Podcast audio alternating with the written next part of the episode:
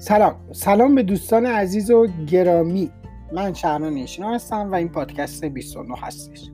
قبل از اینکه این پادکست شروع کنم از همه دوستان تشکر می‌کنم که با من همراهی می‌کنن. پادکست ها رو گوش میدن تلگرام رو می‌خونن اینستاگرام به من پیام میدن اینستاگرام ها رو نگاه می‌کنن چک می‌کنن خبر رو چک می‌کنن.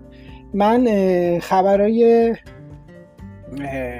خیلی کوچیک و مختصر رو معمولا توی تلگرام و اینستاگرام فیسبوک و توییتر پخش می‌کنم و یه خبری که نتونستم خب توی اینستاگرام و تلگرام پخش بکنم و به طور پادکست برای دوستان تهیه می‌کنم و در اختیار دوستان می‌ذارم. یعنی خب شاید یه چیزایی که تو تلگرام گفته باشم یا تو پادکست گفته باشم یه چیزایی هم که به همدیگه بخوره یعنی عین هم باشه. ولی خب معمولا می‌خوام سعیم بکنم که چیزایی که تو پادکست میگم چیزای نوعی باشه. خیلی ممنون.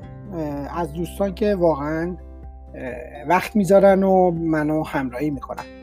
خب امروز می‌خوام در مورد وضعیت کرونا و المپیک در ژاپن با شما صحبت کنم.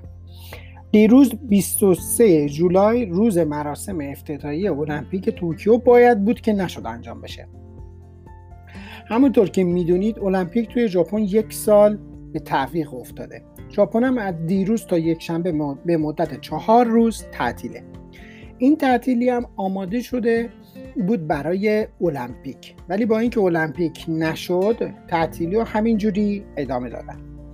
بعد دولت ژاپن یک کمپین Go To Travel یا همون برو به سفر را راه انداخت که دقیقا از روز آغاز اون کمپین تعداد بیمارای کرونایی هم زیاد شد. همینطور که تو اینستاگرام و تلگرام و غیره هم اعلام کردم آمار کرونا دیروز توکیو 366 نفر بود که یه, یه رکورد شد تا به الان. بعد 104 نفرم اوساکا بود که دو روز متوالی از 100 نفر گذشته. بعد استان معروف آیچی هم که 97 نفر بود که اینم یه رکوردی برای خودش زد و بعد استان بغلی توکیو هم که 64 نفر بود که یه رکوردی هم اون از آن خودش کرد. استاندار توکیو به ساکنان توکیو گفته که تو این چهار روز تعطیلی از بیرون رفتن غیر ضروری خودداری کنن. اما به نظر می‌رسه که مرکز توکیو شلوغه. بعضی هم که میگن با توجه به افزایش تعداد این تست PCR خب تعداد افراد مثبت به کرونا زیاد شده. چون توکیو دیروز اعلام کردش که تو چند روز تو چند روز قبل مثل اینکه اونی که دیروز اعلام کرده 364 366 نفر کرونا داشتن مثل که 4926 نفر را تست کردن 366 تاشون مثبت بوده. خب اونی که دیروز اعلام کردن خب ما این 366 رو تقسیم بر 4926 بکنیم می‌بینیم که میشه 7 ممیز 4 درصد. خب خیلی بالاست خیلی رقم بالاست.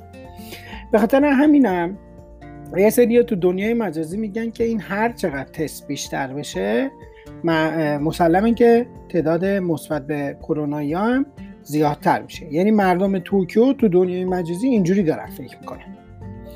کمپین گوت تراول یا همون برو به سفرم که خب آغاز شد و یه چند تا از دوستای ژاپنی و خارج منم رفتم مسافرت. مسافرت داخلی.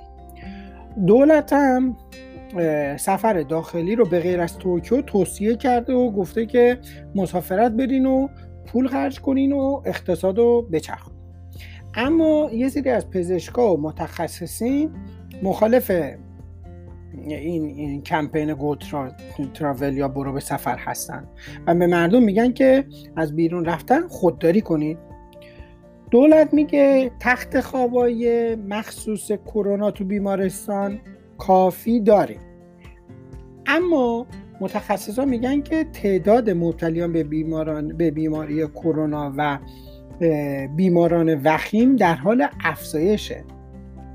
و این قضیه رو ما باید چی؟ جدی بگیریم. تو استان اوکیناوا بیش از 160 نفر از سربازا آمریکایی و کسایی که تو پایگاه آمریکایی کار می‌کنن کرونا گرفتن. به دلیل شیوع ویروس کرونا تو آمریکا دولت ژاپن ورود آمریکایی ها رو به ژاپن ممنوع کرد. خب مثل خیلی از کشورهای دیگه.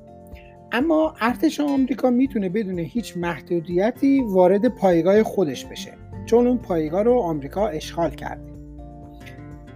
بعد تو استان اوکیناوا خیلی از ژاپنیا هستن که برای آمریکایی‌ها کار می‌کنن. یعنی تو اون پایگاه نظامی کار می‌کنن. کار می‌کنن ولی خونهشون چون بیرون پایگاه یعنی باید و بیان و برن. به خاطر همینم هم مردم اوکیناوایی خیلی نگرانن که ویروس از توی پایگاه به بیرون بیاد و یهویی پخش نشه.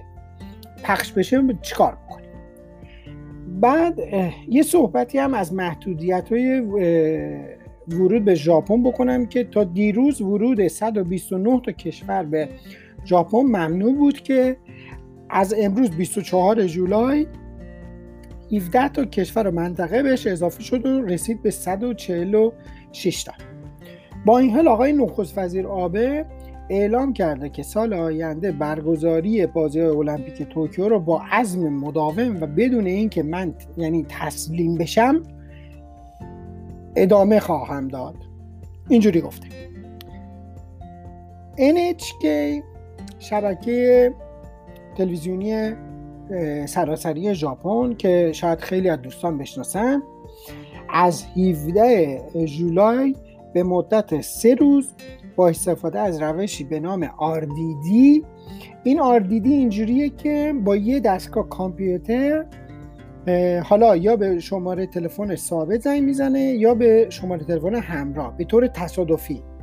بعد به بالای 18 سال تو سراسر ژاپن زنگ می‌زنن زنگ می‌زنن و نظرسنجی می‌کنن. که خیلی نتیجه جالب بود. تو این نظرسنجی هم 2199 نفر زنگ زدن به 2199 نفر زنگ زدن.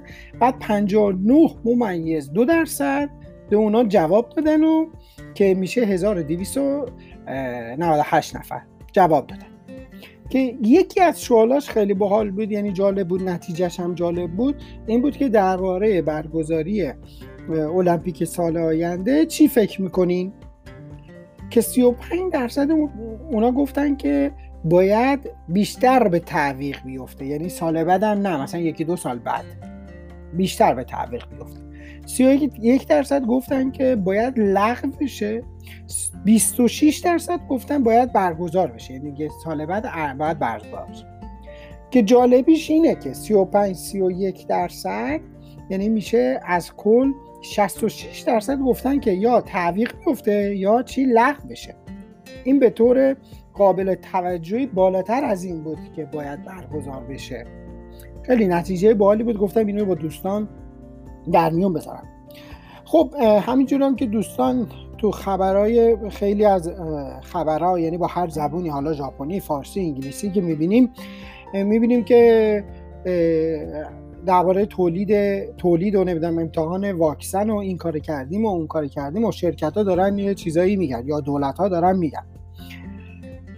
و اینجوری که به نظر می‌رسه اگر واکسنی تولید نشه خب واکسین، واکسیناسیون گسترش نیابه برگزاری المپیک کار آسونی برای ژاپن نخواهد بود. خب اینم بود از پادکست 29 من. امیدوارم که روز خوبی رو داشته باشین و به امید پادکست سی. شهران ایشینو توکیو ژاپن.